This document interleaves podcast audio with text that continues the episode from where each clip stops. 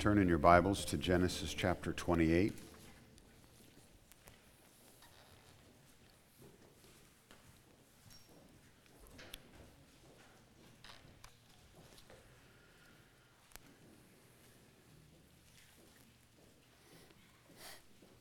Experience is the best teacher. And if you're young, you know this because that's why you keep telling your parents not to tell you what to do. You think you already know better. And something in your bones, God put it there, said, The best way I'm going to learn is by trying this myself. And at some point, your parents are like, Okay, go for it. The problem with our desire as young people to learn, quote unquote, in real life is that while experience is the best teacher, it's also the most painful and costly teacher. The reason your mom or your dad don't want you to do it on your own is because they still remember what it felt like when they did it on their own, and it hurts. They're trying to warn you in advance. Maybe, possibly, in this generation, the young people will listen, is how we think. But the warnings typically don't make sense until later, do they? When you've undergone painful, life altering experiences, and you're like, I wish I would have listened. Maybe this is what Jacob was thinking when we find him in our text in Genesis 28. He is at, as one commentator put it, he's at a low ebb. Ebb is a way to describe the tide waters. And when the tides are low at the Jersey shore, there's a lot of sand, not a lot of water. Jacob has bargained for the birthright and he's manipulated for the blessing, and as a reward for his efforts, he finds himself on the run, a fugitive from his brother, who wants to kill him, by the way, cut off from his parents, his aging parents, and exiled from the very land that was promised to him. And that's not all. On top of all this, two days into a month long journey or more to go find a wife. He's by himself with no place to sleep except the out of doors with a rock for his pillow.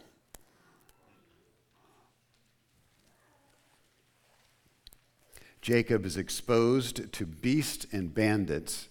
I wonder what he is thinking at this moment in his life.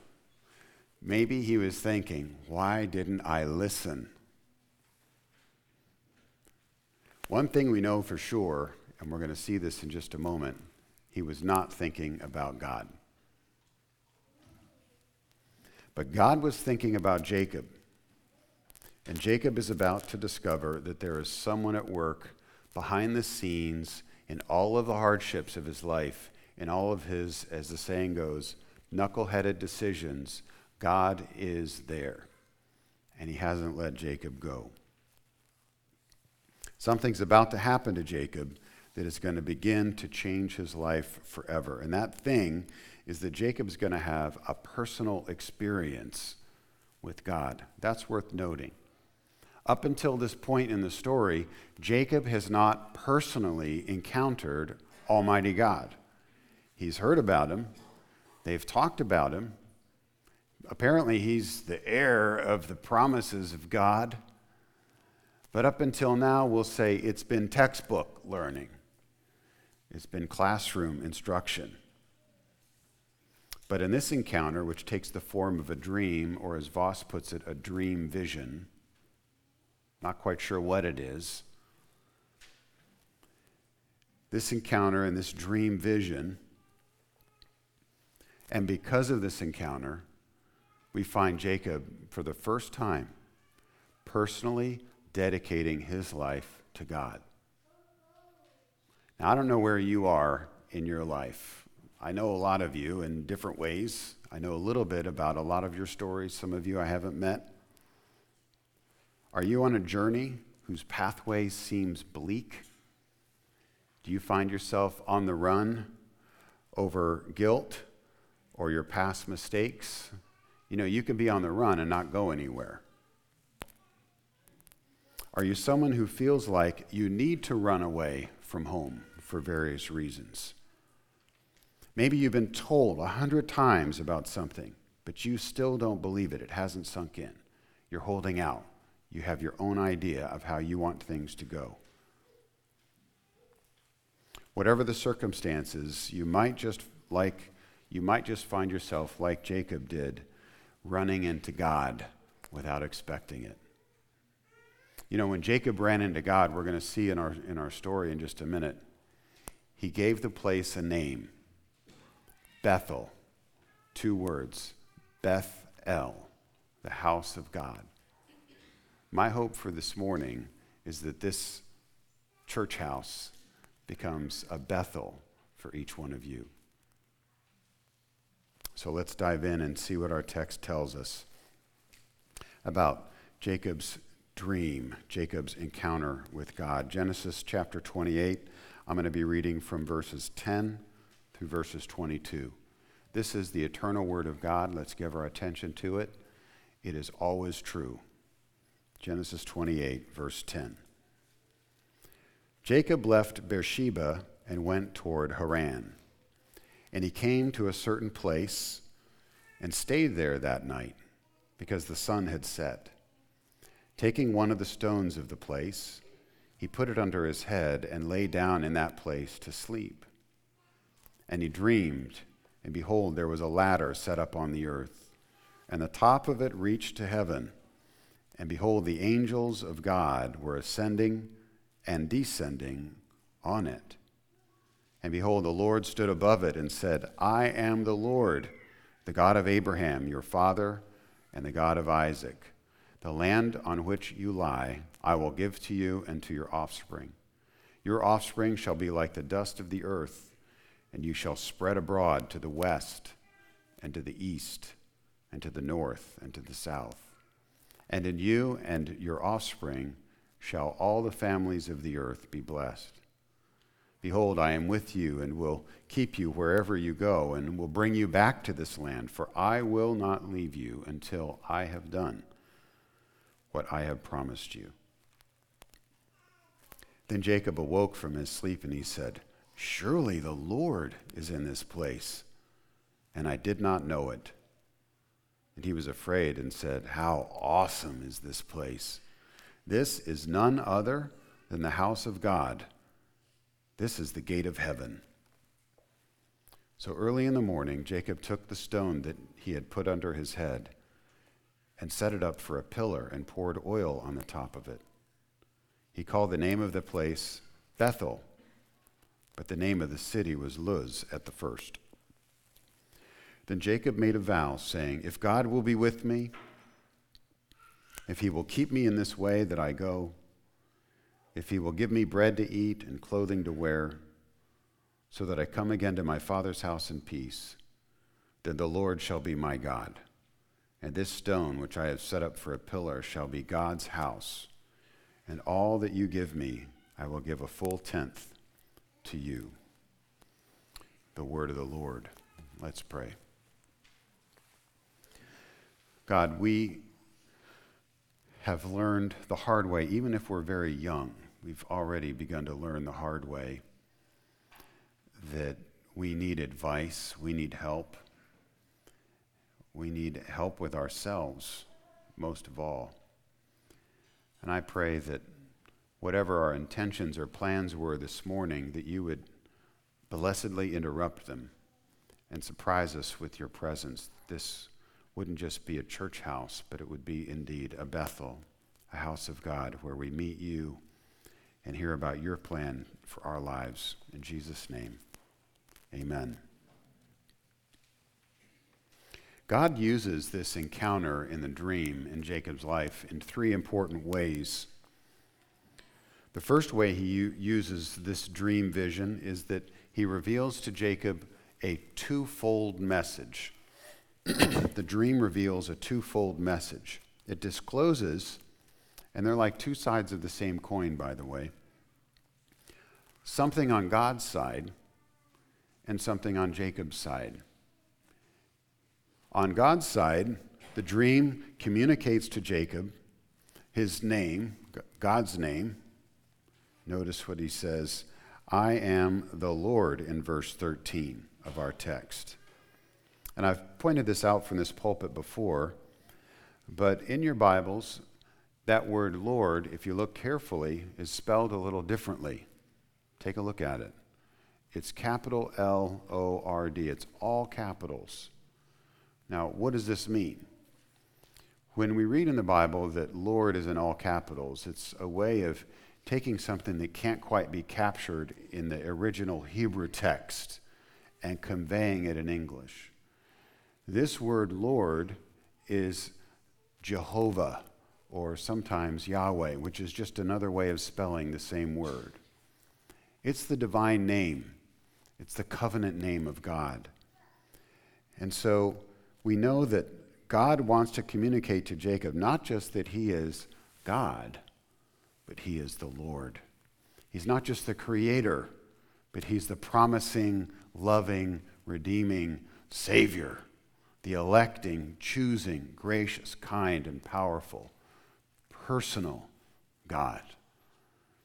That's important because Jacob heard about this God before, but now God is saying, I am the Lord. And he's telling Jacob that specifically and personally. And some of you, particularly if you're a, a child, you know about God, but do you know he is the Lord?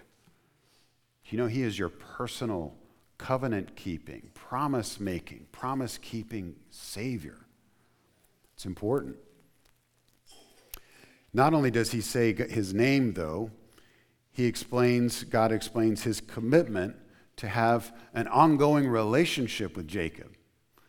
Again, some people, and this is true not of just young people, but grown ups as well, adults, we have kind of a transactional relationship with God.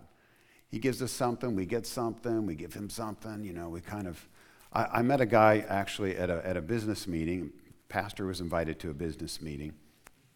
I'm mixing in with the, you know, the important people. And uh, it's always an interesting moment when a businessman meets me and he finds out my business, which is as a pastor. and this fellow, he said, Pastor, you would not want me at your church. I'm like, really? This is going to be good because, you know, I'm a pretty big sinner, so I, I can't wait to hear this. Says, for me, this is church. I got my row. Three rows back, four seats in. I go in, Go out, bada bing, bada boom, I'm done. Like, I think he even said like 20 minutes. So, like 20 minutes, bada bing, bada boom, I'm done. I'll never forget it. I'm like, wow. Transaction. Like, this is like the minimum amount. Right? And not that a godly service is long or no comment on his church. That's not the point. The point is that what he needs to hear, what you need to hear, what I need to hear is that God, what Jacob heard, is that God is committed to being with him and abiding with him. He says, I will be with you. Not just in a, in, in a church service, 20 minutes, third row up, four seats in, but an abiding relationship with God, a personal relationship. Now, that may seem scary for some people. I don't want God with me all the time. Like, that's a little uncomfortable. God, I mean, God is with me all the time. Well, he also communicates to Jacob in this dream that he is faithful. So if God is, is with you in, in a fearsome way, and we see Jacob, there is fear in this text, that can be uncomfortable, but God is, is emphasizing that he is faithful. We see that when he says, I am the God of Abraham, your father. It's interesting. Abraham's actually his grandfather, but due to the relationship of the covenant, the promises are just as true of Jacob as they were of his grandfather and of his father Isaac. God is faithful. And he makes promises to him the land on which you lie. Verse 13 I will give to you. Your offspring shall be like the dust of the earth, and you shall spread abroad to the west and to the east, and so forth. That's on God's side, this twofold message. It's quite rich on the Lord's side. Jacob's side, it's a little thinner. Jacob was not looking for God. God is communicating to Jacob, I'm looking for you. I see you. I'm with you. I care about you. I want to be with you. And Jacob's like, you know, whistling a tune. I'm fine, just like I am. Oh, sure, I'm being pursued by my brother who wants to kill me, but I'll figure it out. I'm a schemer, I'm a trickster. I've got, my, I've got, I've got some things up my sleeve. What a difference. God is seeking Jacob, and Jacob has his back turned to God. And verse 16 says, after this encounter, he says, Surely the Lord, Jehovah, is in this place, and I had no idea. Now, what didn't Jacob know? Jacob knew that God could communicate with people. He had heard stories around the campfire his whole life about that. God was talking to Abraham, Grandpa Abraham, and he did this, and he came there, and he did that. God knew that, uh, Jacob knew that God had communicated to his father, Isaac. He had heard about the miraculous arranged marriage and how providentially this beautiful woman, Rebecca, was introduced to Abraham's servant, and it became this amazing relationship. What Jacob didn't know was that God wanted to communicate with him. In other words, we see in the dream God lovingly and graciously pursuing Jacob at an immature and ignorant, somewhat hard hearted time in his life. If sensitivity was like a fuel tank on your car, Jacob was running on fumes. He had no sensitivity to the, to the leading of the Lord. And so, this is why God has to speak to Jacob in a dream in this dream vision. Because it's the way that God knew that Jacob would pay attention. Exiled from his father's house as Ishmael had been, on a journey away from the land of promise, and on his way to a family, as, we as we'll see, infected with idolatry and worldliness, where he's somehow supposed to find a wife.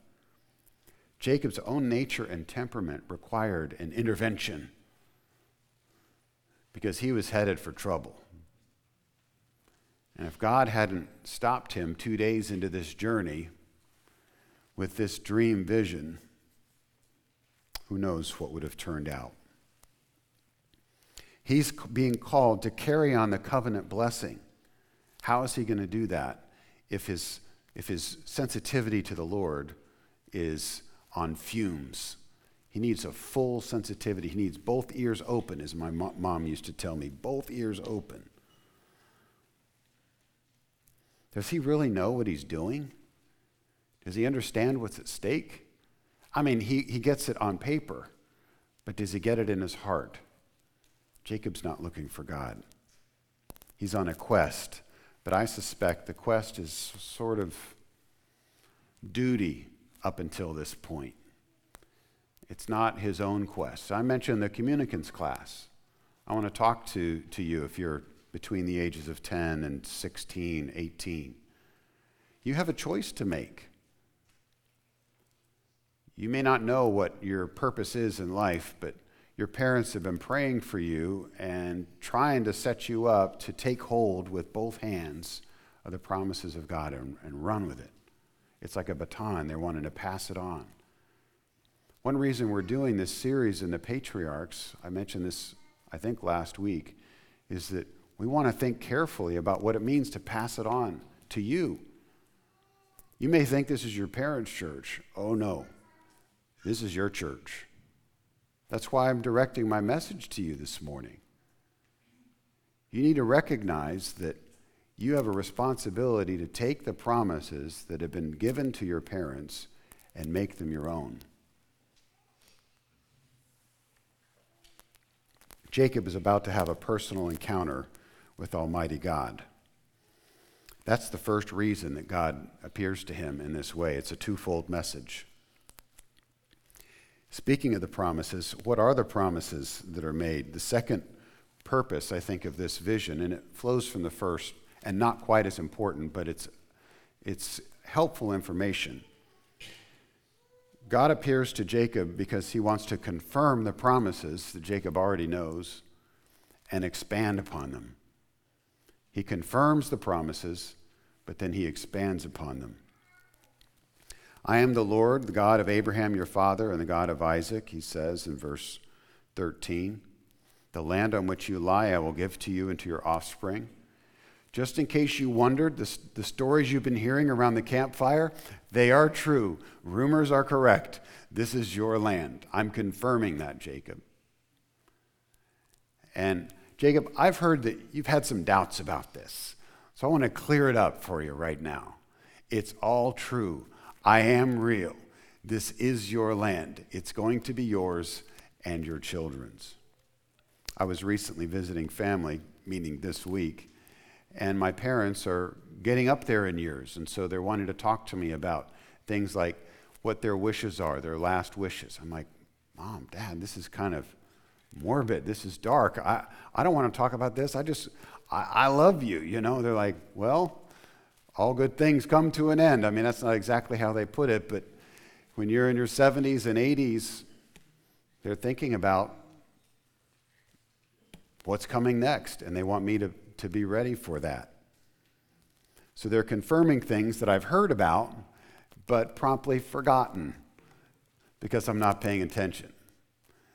And so, like when I visit my dad, he says, You know where my passwords are, right? I'm like, Yes, Dad, I know where the passwords are. So God is confirming his promises to Jacob here. He confirms that the land or the earth will be given to Jacob's offspring. He confirms that his offspring will cover all points of the compass. Eh, did you notice that? You shall spread abroad, verse 14, to the west. By the way, the word in Hebrew for west is to the sea. So in Israel, when you look to the west, you see the sea. So you're going to spread to the sea, to the east, to the sun, from the sun to the sea, to the north and to the south. And I think this is speaking prophetically about the Holy Land, the land of Israel. But look at the next verse, or the next phrase in you and in your offspring, all the families of the earth shall be blessed. There's, an, there's a play on words here. Not only are you going to fill the entire land of, of Canaan, which will become Israel, but in a way that will be revealed later, you're going to fill the earth So, something about the confirmation of the promise gets an expanded version. This is like the, the expansion pack. Yes, you're going to fill the earth. I told that to Abraham, but I want to tell you something.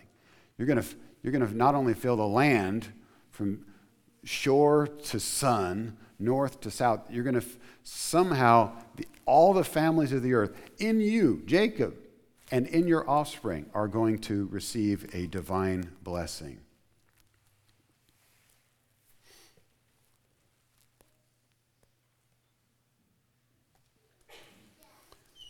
That's an amazing thing. All of Adam's posterity through Jacob are going to be blessed by God. And then we've already mentioned this Jacob's going to be going to enjoy the intimate, personal friendship and communion with God, regardless of where he goes. I wonder if this was part of the confirmation that was needed.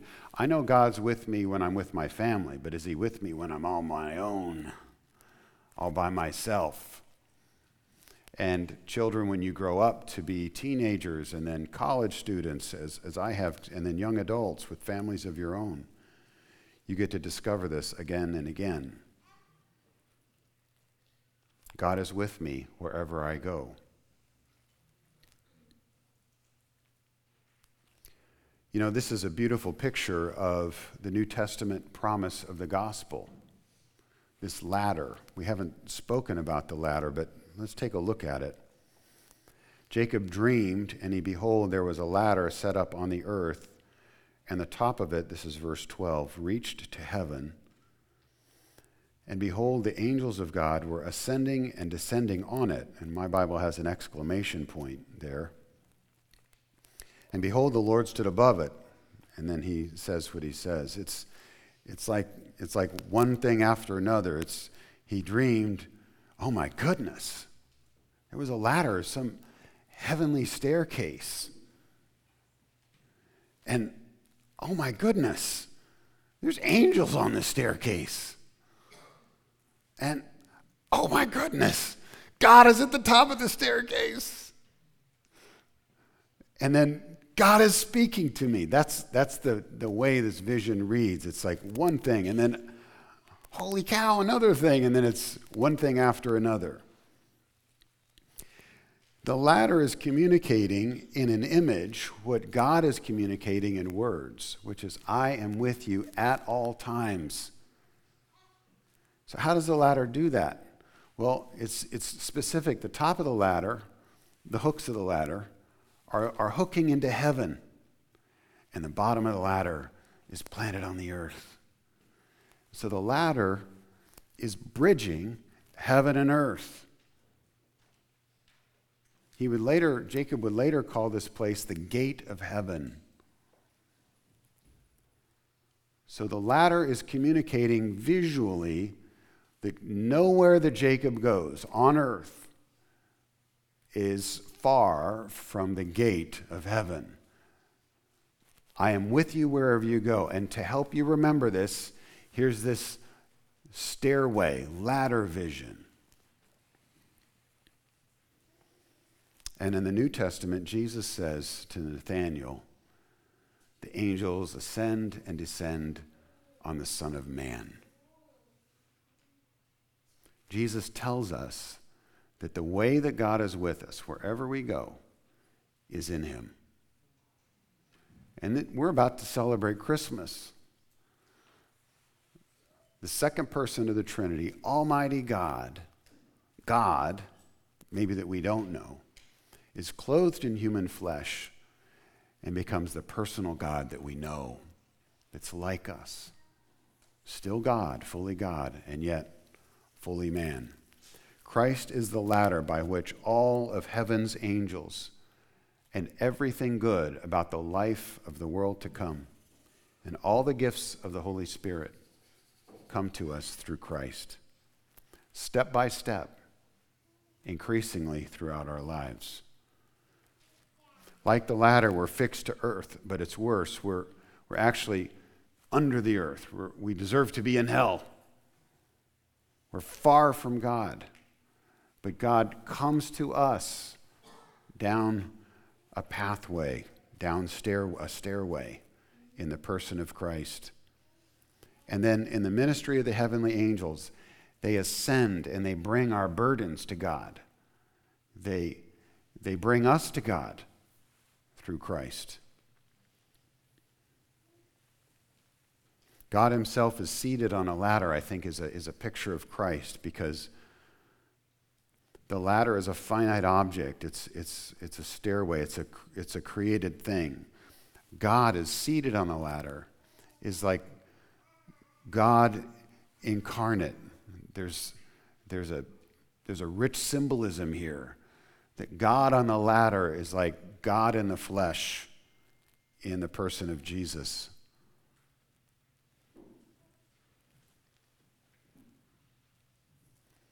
And there's nowhere we can go where heaven is not open to us. This is indeed the gate of heaven.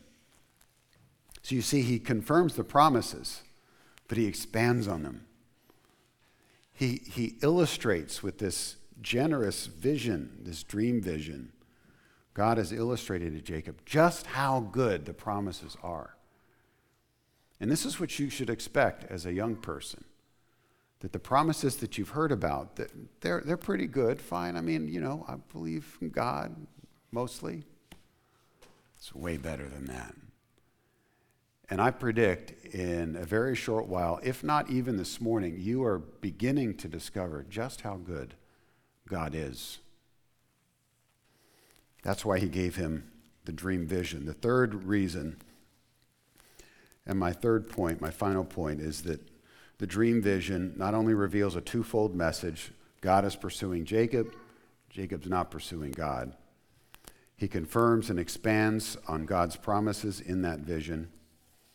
But the third thing is that the vision provokes a change in Jacob.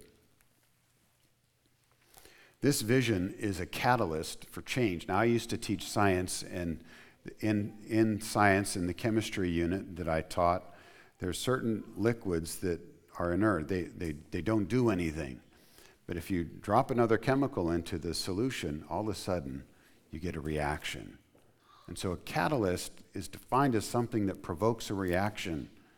And this dream vision is a catalyst for transformation in hard headed, hard hearted Jacob. Up until this point, Jacob was kind of like um, a little bit off the rails, running out of control. He's, he's, he's a man that isn't taking instruction from anyone. But here in the vision, he begins to recognize the presence of God, whereas before he was ignorant. Surely God is in this place, and I didn't know it. In this vision, he is learning to extol the majesty of God. Look at how Jacob praises the name of God as a response. Jacob awoke, verse 16, and says, Surely the Lord is in this place. So he uses the divine name, Jehovah, L O R D, that I was talking about a moment ago. And then look what else it says in verse 17. He was afraid and said, How awesome is this place? This is not the fear, it's appropriate to be afraid of God, but this isn't the fear of judgment or punishment. It's the fear of God is big and I'm small. And that's what a lot of teenagers need to discover is that God isn't just a word in a book. I remember that sitting right where you're at. I was 16 years old. I'm like, this is so boring. You know, it's like there's nothing in here and whatever. And that was me. I had to discover that, that God was a, a fearsome God, that He was a force to be reckoned with, can I put it that way? That He was real and He had plans for my life. And that He was these, these regular interruptions to my plans, which I would actually blame God for, were actually God's loving way of telling me that I was headed in the wrong direction. So, Jacob, like I had to learn, Jacob had to learn to praise the majesty of God with, with words. And I want to see the young people of our church using your words to praise God. Explicit language. I thank God for my for that grade on my test. I thank God for this church. I thank God for my parents. I thank God that I broke up with my girlfriend or my boyfriend. I'm praying for the salvation of my friends. Explicit language. You see, you have to learn to use these words because you need to discover first that God is who He says. There needs to be a transformation. The, the, the switch has to flip in your life.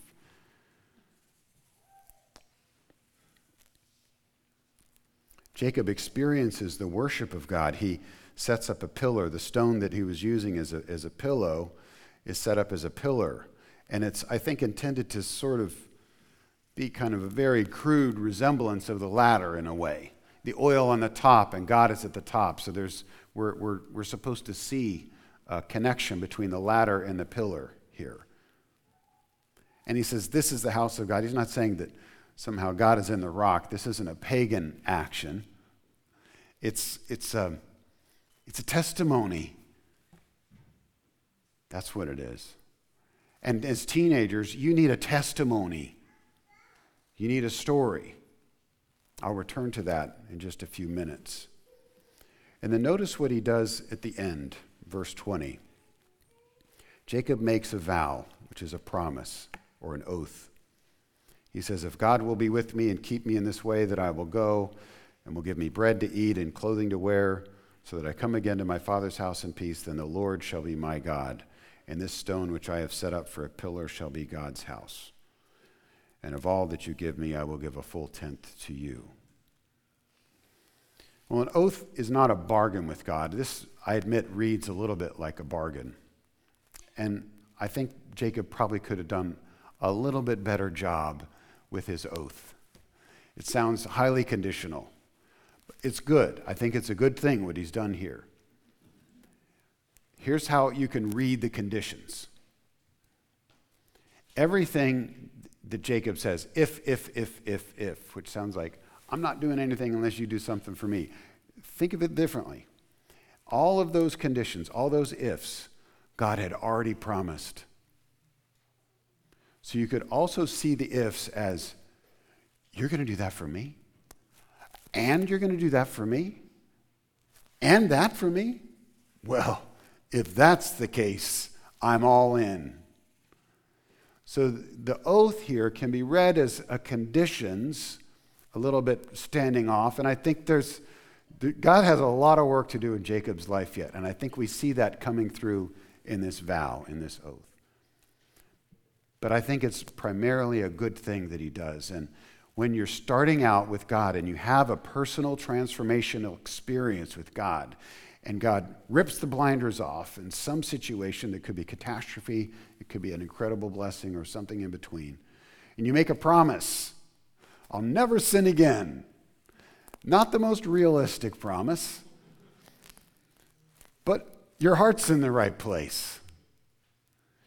And God may have to take you down a peg or two over the, over the course of your life. And there's a lot of work that needs to go on from that first time that you meet God and you have this life transforming experience. And you start to learn to walk with Him in maturity and, and uh, fullness rather than just the first flush of faith.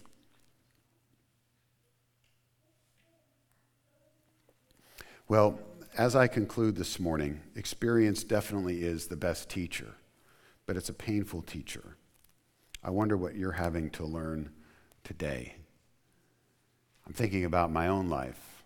I've been walking with God a long time, but I have a long way to go. And I continue, I seem to continue to have Bethels in my life. I just walk into a situation, I am not thinking about God. I am definitely not looking for God. And not in a dream per se,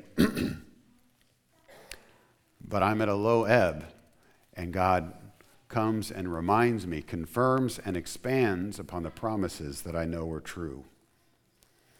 So, as we close, have you encountered God? This has been a thread I've been running through the service. And while my heart is for the young people of the church, it's really for everyone. You need a personal, subjective, existential experience with God.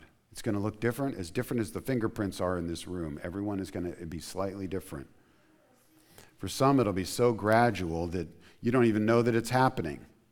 For others, for others, it's more like a bolt of lightning. Most people, it's somewhere in between. This is the testimony that I want you to have. Here's how you get a testimony you ask yourself, where have I seen God most present in my life? How was I different after that? That's a story that needs to be told. So I'd encourage you, even today, to tell that story to one another. When you're alone, a second application, don't forget you're not alone you can trust God. If you're going through hell on earth, exiled from all that you know, don't understand why this is happening to you, the ladder stretching from heaven to earth is Christ. And Christ makes every place you're at, every circumstance, is a gate of heaven. You don't need to go anywhere to find the help that you need, it's there for you. Nothing can separate you from his love or from his provision of angelic support that you will find strength in your hardship. Fear not, The provision is there even before you know you have a need. God's at Bethel, and you're just starting out on your journey. In two days, you will find him. A third application I want to challenge you with is what is your life's purpose? Do you know it?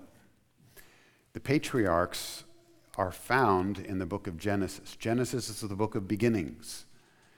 And it really plays out in some ways. Genesis 1, 2, and 3 set the stage for the rest of the story, and particularly verse chapters 4 through 11 are kind of an interlude, and we begin with the patriarchs in, in Genesis 12. So at every point in Genesis, we need to remember where we are in the story.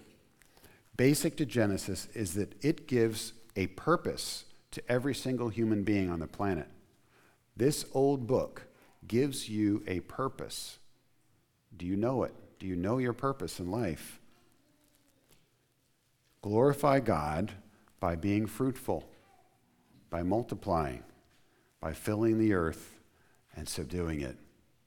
For most of us, with a partner in marriage. That's it. May seem simple. It is. Humans have complicated things. Sin has, has made it harder, but not more complicated, if you understand what I'm saying. It's hard to fulfill your purpose. But it's not complicated. And I want you to know what your purpose is to fill the earth with the glory of God, for most of us, with the spouse, through having children, raising them in the fear and love of the Lord, and finding good work to do. Now, society is going to tell you all kinds of other things about your purpose. And in some ways, Jacob had that purpose in his back pocket, and God said, reach into your back pocket. Let's talk about this for a second. See this ladder? And he made that purpose very real and very meaningful in the beginning of this transformation in Jacob's life. And I want to emphasize how central families are to the purpose of God in the world. It says, all the families of the earth will be blessed. It doesn't say all the individuals.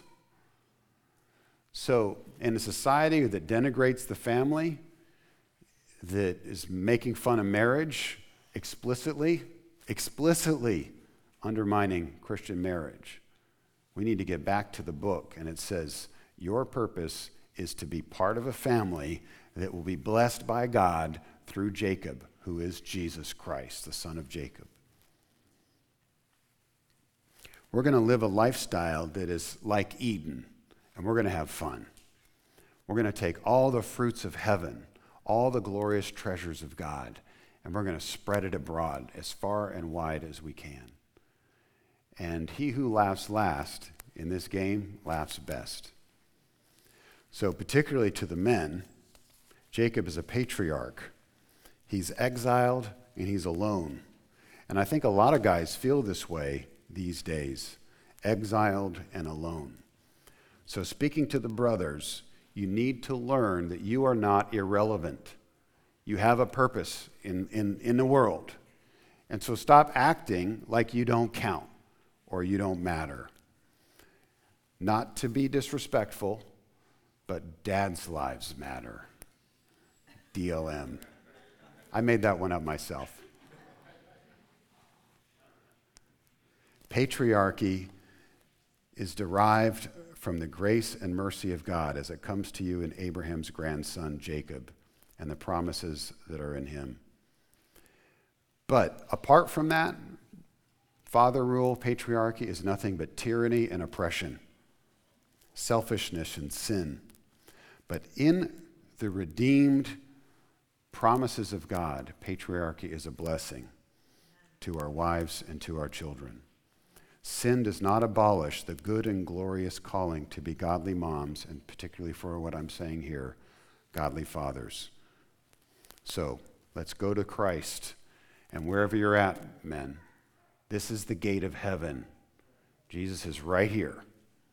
All you need to do is ask him, and He'll show up with all the angelic support that you need for this point in the journey to make it a Bethel. Let's pray.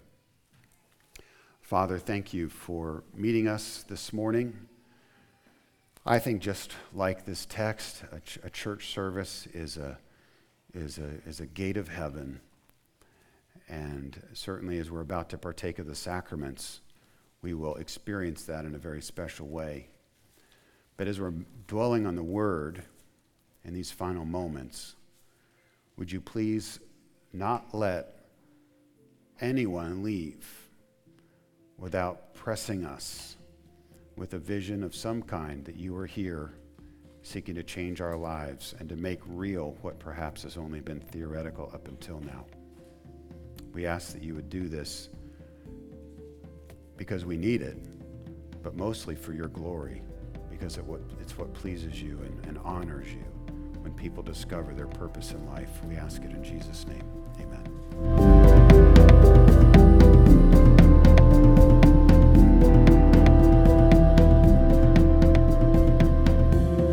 Thank you for listening to the Mercy Hill Sermon Podcast. If you'd like to learn more about us, please visit our website at www.mercyhillnj.org. Every Sunday at 10 a.m. at the church house located at 300 University Boulevard in Glassboro, off of Harvard Avenue, adjacent to the J. Harvey Rodgers School and near Rowan University. We'd love for you to join us. Please see our website for directions. Thank you again for listening to the Mercy Hill Sermon Podcast.